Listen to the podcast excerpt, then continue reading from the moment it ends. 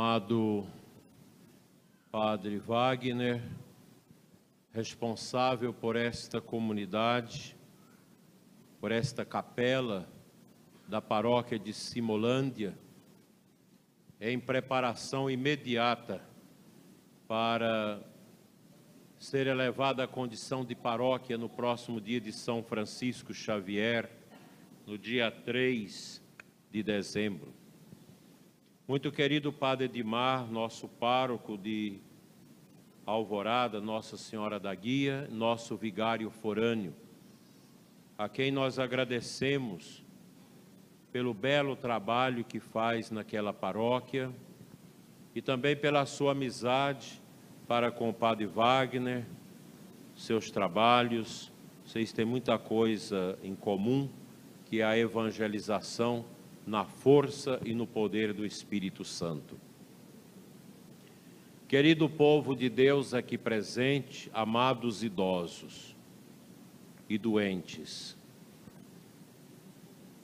como é bonita a face dos nossos idosos, perseverantes na fé em nossas tantas comunidades lembrando Santana e São Joaquim, os pais de Nossa Senhora e avós de Jesus Cristo, nós queremos abraçar todos vocês idosos aqui presentes e também aqueles que nos acompanham.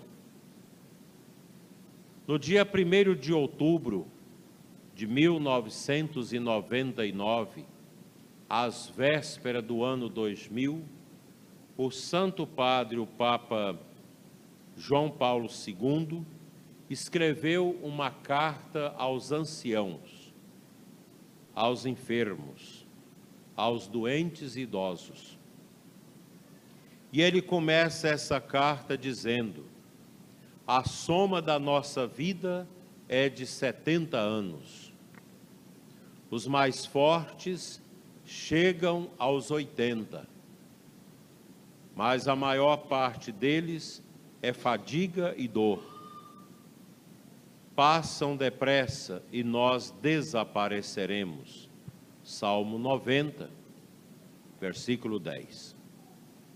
70 anos, diz o Papa, eram muitos no tempo em que o salmista escrevia estas palavras, e muitos não o superavam. Hoje, graças aos progressos da medicina e melhores condições sociais e econômicas, em muitas regiões do mundo a vida ampliou-se notadamente. Porém, é sempre verdade que os anos passam rapidamente.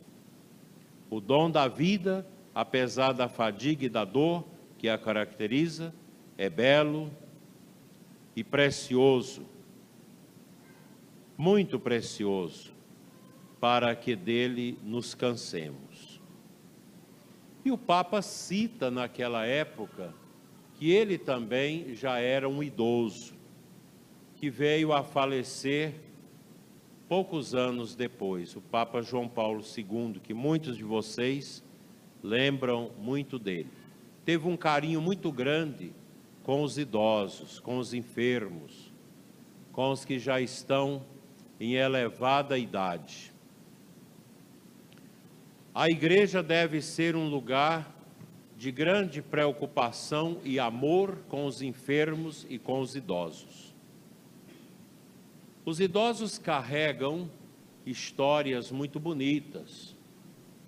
Eles trazem no rosto o cansaço de uma vida de dedicação, muito deles consumiram suas vidas criando seus filhos, educando seus filhos e servindo a igreja.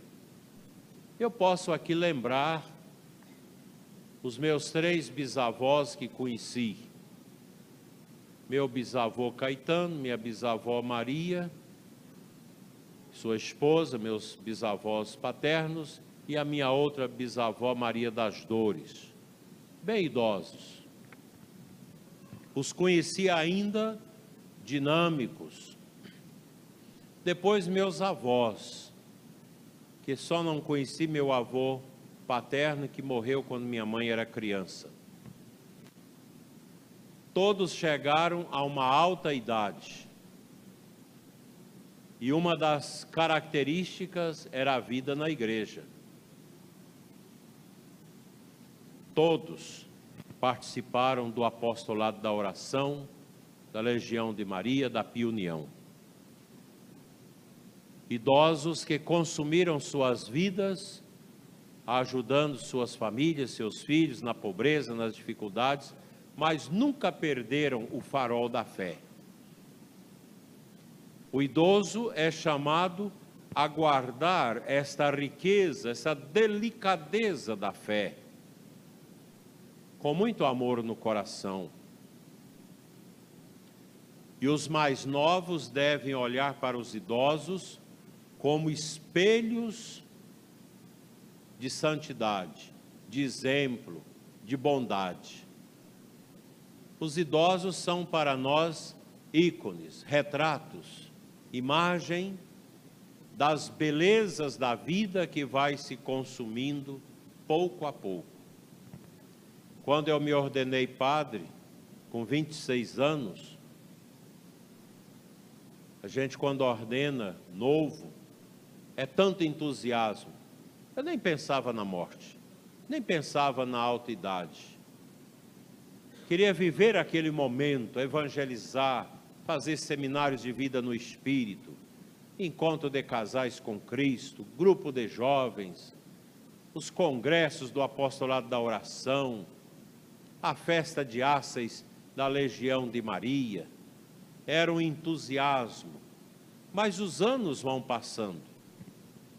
Lá já se vão 36 anos e a gente começa a sentir o peso da idade, a marca do tempo.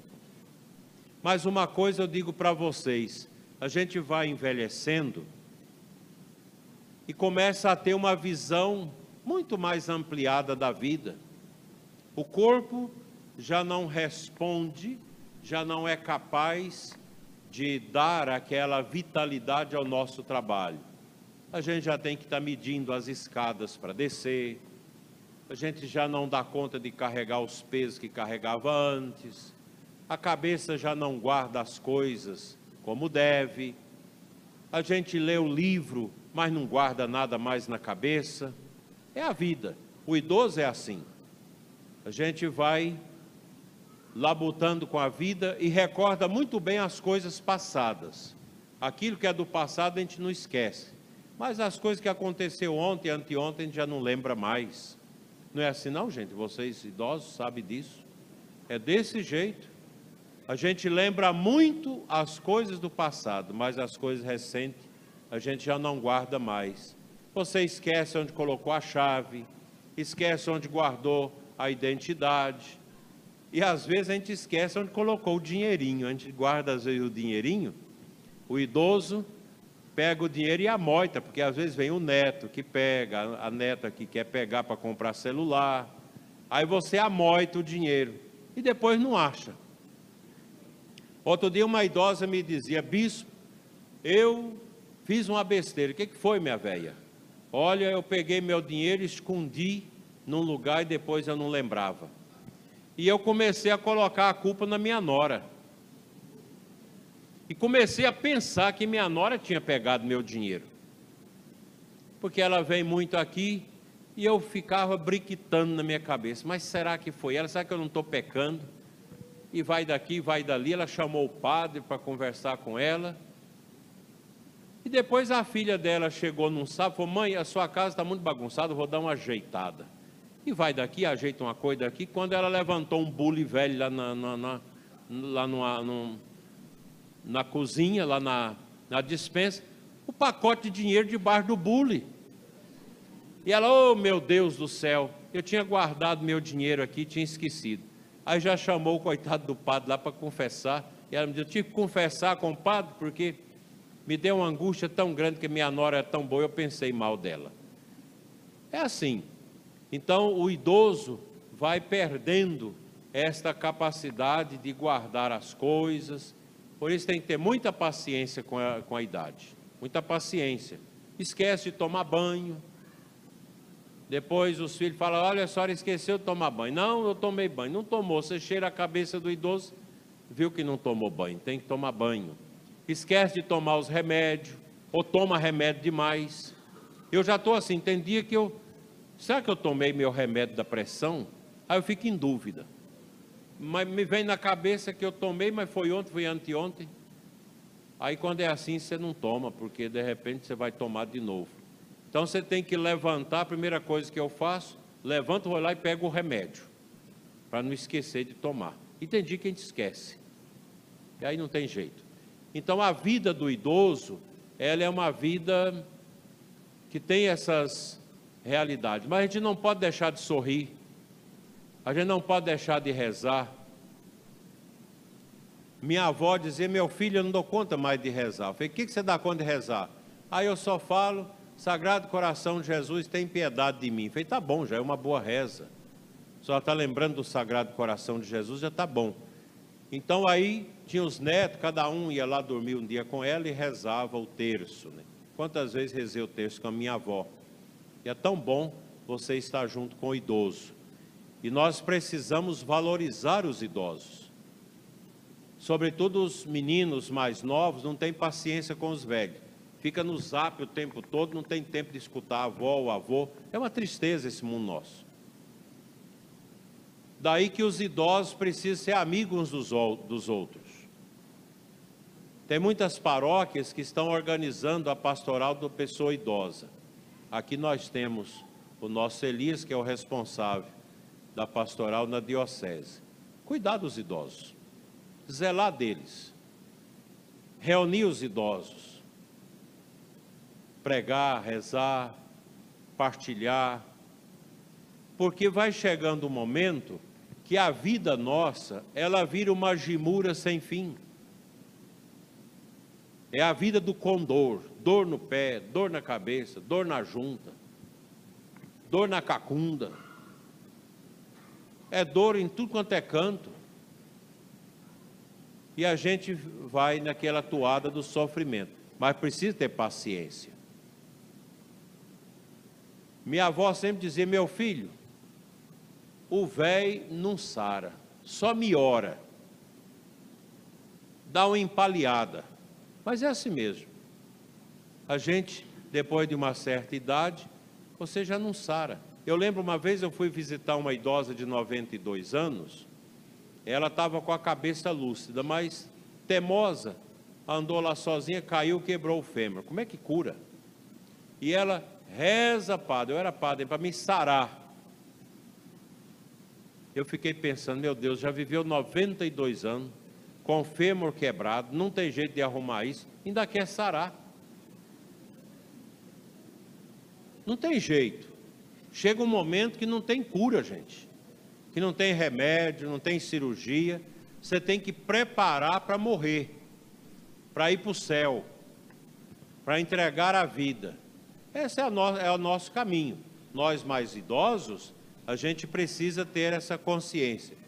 Deus está me chamando. Cada dia é um dia mais perto. Ah, mas eu tenho medo de morrer. Não precisa disso. A morte não é aquele bicho feio, aquela caveira com a roupa preta esquisita, com a foice amolada na, na, na mão, para cortar o pescoço das pessoas e matá-las. Não é nada disso. A morte é tão bonita quanto o nascimento. Quem de vocês aqui já fez parto? Levanta a mão, quem já, já fez parto? Lá atrás tem uma, já fez parto. Só tem uma pessoa. Quem já viu um menino nascer? Alguém já viu um menino nascer? Tem mais gente. Vocês acreditam que uma vez uma mulher, um menino nasceu dentro do meu carro? Eu estava visitando doente no bairro, e aí estou indo, todo mundo já conhecia meu Fusca velho. Uma menina sai gritando na rua, padre, pelo amor de Deus, minha mãe está passando mal para ganhar o menino, leva para o hospital. E ela veio a água descendo, e eu botei ela dentro do Fusca, segura, e o menino nasceu dentro do Fusca. Aí eu peguei o menino com aquele cordãozão, coloquei na barriga dela, segura o menino. e vai bacada, até que cheguei no hospital, já gritei aos enfermeiros, venha pegar, porque o menino nasceu. Aí já vieram, já cortaram o umbigo do menino, já levaram o menino forte, depois eu batizei o menino. Nasceu dentro do meu carro. Que coisa bonita, né, o nascimento. É lindo. Uma vez o médico, eu era padre novo, visitava o seminário, o hospital de manhã, o Hospital São Vicente, e à tarde o Hospital Santana. Aí eu cheguei lá, os médicos muito amigos, olha, eu vou fazer um parto. A mulher está com muito medo, vem assistir o parto, é um parto cesáreo. E eu, curioso, eu vou assistir. Entrei, botei aquela roupa toda, e ali rezando com a mulher, aquele barrigão. Aí quando começou a cortar, eu fui amarelando. Aí tinha uma cadeira, já sentei ali, as enfermeiras já veio abaixando minha cabeça, deu amarela de ver aqueles cortes, né? Mas aí eu arribei, o médico arriba para você ver o menino nascer. Aí tirou o menino de dentro da barriga da mãe. Né? E aí deu uma sacudidinha, o menino já começou a chorar, já colocou em cima do peito da mãe, já veio com a bandeja, colocou o menino e levou lá para a incubadora, para a estufa lá. Que coisa bonita, a vida. A gente nasce peladinho, né? Sem nada. Às vezes o pessoal diz que tem alguns políticos que já nasceu com a mãozinha fechada, Diz que tem um aí, que é terrível, né? tem tantos processos. Nasceu com a mãozinha fechada. Aí vai daqui, vai dali, custaram abrir a mão do menino. Quando abriu, ele estava com a aliança do médico na mão. Tinha roubado a aliança do médico na hora do, do, parto, né? Meu Deus do céu. Mas chega sem nada. A gente chega sem nada nesse mundo. E assim como é bonito nascer, bonito também é morrer. Quem já assistiu outros, as pessoas morrer aqui? Quem já viu uma pessoa morrer? Tem vários aqui, né? Vários já assistiu. Eu assisti a morte da minha mãe, com 11 anos, foi muito bonito. Meu avô rezando, cantando Eu Confio em Nosso Senhor, colocando a vela acesa na mão dela, depois cantando o ofício Nossa Senhora, muito bonito. E também assisti a morte de um tio canceroso que morreu, cheguei na hora, ainda rezei com ele na hora da morte. Estava lá, coitado, só de bermuda, com aliança de casamento, escapulário. Aí chegou o povo da funerária, eu liguei, minha tia chorando, os filhos. Fui para a funerária, chegou lá, estirou a, a bermuda, a cueca, a aliança, o escapulário, colocou numa, num saquinho de plástico me deixou. Ele ficou lá do jeitinho que nasceu. A vida é assim. Do jeito que a gente nasce, a gente morre. Daqui a gente não leva nada, só o amor. Só o amor. Por isso que a vida do cristão, ela deve ser uma vida de humildade.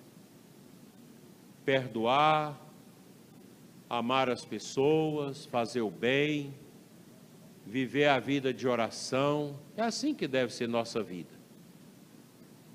Todo dia eu devo preparar para a morte. Duas coisas: agradecer pela vida que Deus nos deu e pedir a santa morte. Todo dia, na hora de deitar, você agradece: Meu Deus, obrigado pela minha vida. E depois, na, na hora de deitar, diz que eu tenho uma morte feliz no final da vida. É assim. A gente tem que viver assim. Ah, mas eu tenho medo. Não precisa ter medo. O dia chega. E a nossa velhice é um momento imediato que a gente prepara para o dia que Deus vai nos chamar. E a família deve cuidar dos idosos. Na diocese eu tenho encontrado muitos idosos praticamente abandonados. Não tem ninguém para cuidar. Os filhos abandonam. Uma idosa me dizia outro dia, não me lembro agora qual a paróquia, que eu visitei, e ela me dizia: Meus filhos, tudo longe. Às vezes aparecem os meus netos aqui, mas eles já sabem o dia que eu recebo a aposentadoria, então eles marcam, o cavalo deles marca o passo certinho de chegar aqui em casa para pedir um dinheirinho, para pegar a aposentadoria da avó. Isso é errado. Vocês não têm que estar dando a aposentadoria de vocês para neto. Vocês têm que comprar o shampoo cheiroso, comprar a roupinha nova, comprar o sabonete cheiroso, arrumar o cabelo. O dinheirinho da aposentadoria de vocês é para isso. Comprar uma comidinha boa, aquilo que você gosta de comer, arrumar suas coisas, não é ficar dando o seu dinheirinho. Você ganha tão pouquinho e já dá tudo para os netos. Não precisa fazer isso. O dinheiro do idoso é para comprar as coisas do idoso, comprar o remedinho, comprar alguma coisa que você está precisando. Ah, eu quero comer uma coisa diferente. Então, ter o dinheirinho para isso. É assim que deve viver o idoso. O idoso não é para ser tido como um lixo, como um, um atrapalho. Tem gente que vê assim: ah, esse, esse velho podia morrer logo. Olha, isso é pecado, gente. A gente não pode querer matar as pessoas. E a gente sabe, de vez em quando sai na televisão coisas horrorosas, gente que é sufocada porque já é idosa lá no hospital para morrer, para morrer antes do tempo. Nós nascemos no tempo de Deus e vamos morrer no tempo de Deus. É Deus que sabe a hora. E a nossa vida não pode ser uma vida triste. Eu conheço muitos idosos alegres, que a gente sente bem de conversar com eles. Alegre, conta caso, dá gaitada, e faz café, e aquela alegria de receber a gente na casa. Tem que ser assim. Não podemos ser um idoso amargo.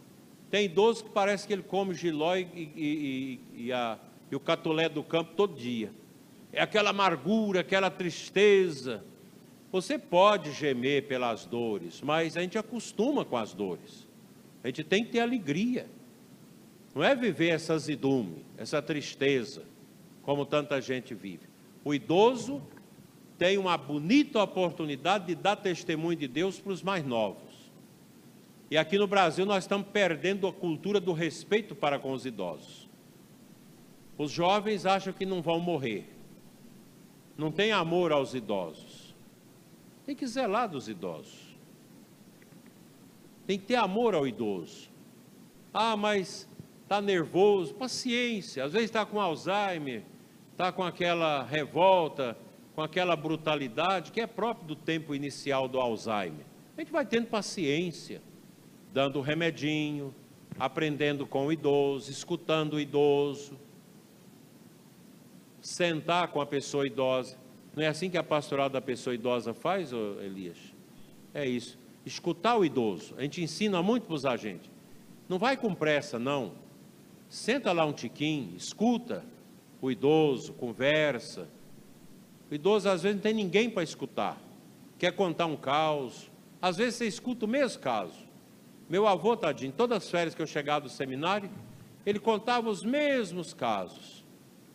Eu tinha paciência de escutar. Fiquei muito triste quando nas últimas férias, antes da sua morte, eu já era diácono, aliás, estava preparando para o diaconato, não tinha tempo que ela correria, não escutei meu avô. Só tomei a benção lá, saí, vai daqui, vai dali, pastoral, quando cheguei no seminário, logo ele, a notícia que ele morreu, não tive jeito de vir no velório, que era muito longe, naquele tempo tudo difícil. Guardo esse sentimento, que sempre eu vinha, sentava lá, ficava escutando, fazia o pito para ele, ele pitava aquele pito de fumo, enrolava na palha. Então, já velho, minha avó querendo tirar o pito, ele fez: Não, deixa ele pitar, ele já está velho. Como é que vai tirar esse pito desse velho nessa idade? Então eu ajudava a fazer o pito para ele, rapava a barba dele, rapava, organizava o bigode, cortava o cabelo. É tão bom cuidar dos idosos. E eu vejo com alegria que tem muitos médicos que estão especializando em atender idoso. Médicos que gostam de idosos. A gente tem que gostar dos idosos, ajudar o idoso. E vocês, idosos, serem alegres, felizes, contentes, não ficar com amargura, com tristeza. Se a família quer levar no médico, vai, porque é bom tomar o remedinho para ficar melhor, para a cabeça ficar melhor, para não ficar doendo demais o corpo. Então é isso. Esta missa que nós estamos celebrando para vocês é uma missa de amor para com todos os nossos idosos. E todos que são novos, se não morrer de novo, de velho não passa, então na velhice a velhice chega e a gente tem que ter paciência. E a gente começa a enfraquecer das pernas para cima. As pernas ficam ruins, você já não dá conta de andar como andava antes. E a paciência vem ao coração para a gente viver mais uma vida de oração, mais de amor, mais de paciência e rezando pela igreja. A missão de vocês, idosos, não termina só na hora que morrer. Enquanto está dando conta de respirar e pensar, rezar pela igreja, rezar pelo Papa, pelo Bispo, pelo Padre, pela santificação da sua família, pela conversão dos pecadores. E todos que são novos, ame os idosos, ore por eles, ajude, não deixe o idoso sozinho, sem receber uma visita. Os filhos não podem desprezar os seus pais. Nunca fazer isso. Tem muitos filhos que desprezam os pais. Quando eu vou no abrigo dos idosos, eu fico pensando, quantos idosos aqui que têm os filhos, que está aí tudo no bem bom, tem empresa, tem dinheiro, mas abandonaram os seus pais. Que desprezo triste. Ah, mas meu pai não foi bom, mas paciência. Ah, minha mãe não era boa, mas tenha paciência, ela te deu a vida. Louve a Deus pela vida dela que te deu a vida. Não despreze. A Bíblia fala: não despreze, na missa da Sagrada Família, no final do ano, é muito claro: filhos, não despreze os seus pais na velhice. Não faça isso. Não judie. Não humilhe o seu pai e sua mãe na velhice. E a gente tem que viver isso. E dizer para vocês que a igreja, ela louva a Deus por vocês idosos. E é uma alegria muito grande para nós sacerdotes contemplar as cabeças brancas na igreja. Nossos idosos na, cabe, na cadeira de rodas, outros já cansados. E a gente fica tão feliz de ver vocês que às vezes vêm manquitolando para receber a comunhão. Alguns a gente tem que levar a comunhão lá no banco. Como é bom ter os idosos conosco. Vocês são a nossa força. Vocês são o cimento da igreja. Não deixe de orar pela igreja. Não deixe de sorrir. Não deixe de amar, mesmo com as gimuras e com as dores. Não deixe de amar, não deixe de ser alegre. Que Deus abençoe nossos idosos e que vocês possam viver por muito, muito tempo ainda, alegrando a nossa comunidade. E eu espero contar com todos vocês no dia 3 de dezembro, na criação da paróquia. Padre Wagner vai organizar, acho que a missa vai ser campal, né? A gente vai ter um lugar só para os idosos. A pastoral da pessoa idosa já vai cuidar de um lugar para os idosos. Que muitos de vocês estão esperando a criação dessa paróquia há muito tempo. Alguns já morreram sem ver mas vocês que estão aqui, Deus vai dar a graça para vocês assistir à criação da paróquia São Francisco Xavier, porque vocês ajudaram essa comunidade a vida toda, com seu dízimo, com a sua oferta, com seu trabalho, e a vocês uma calorosa salva de palmas. Viva os nossos idosos!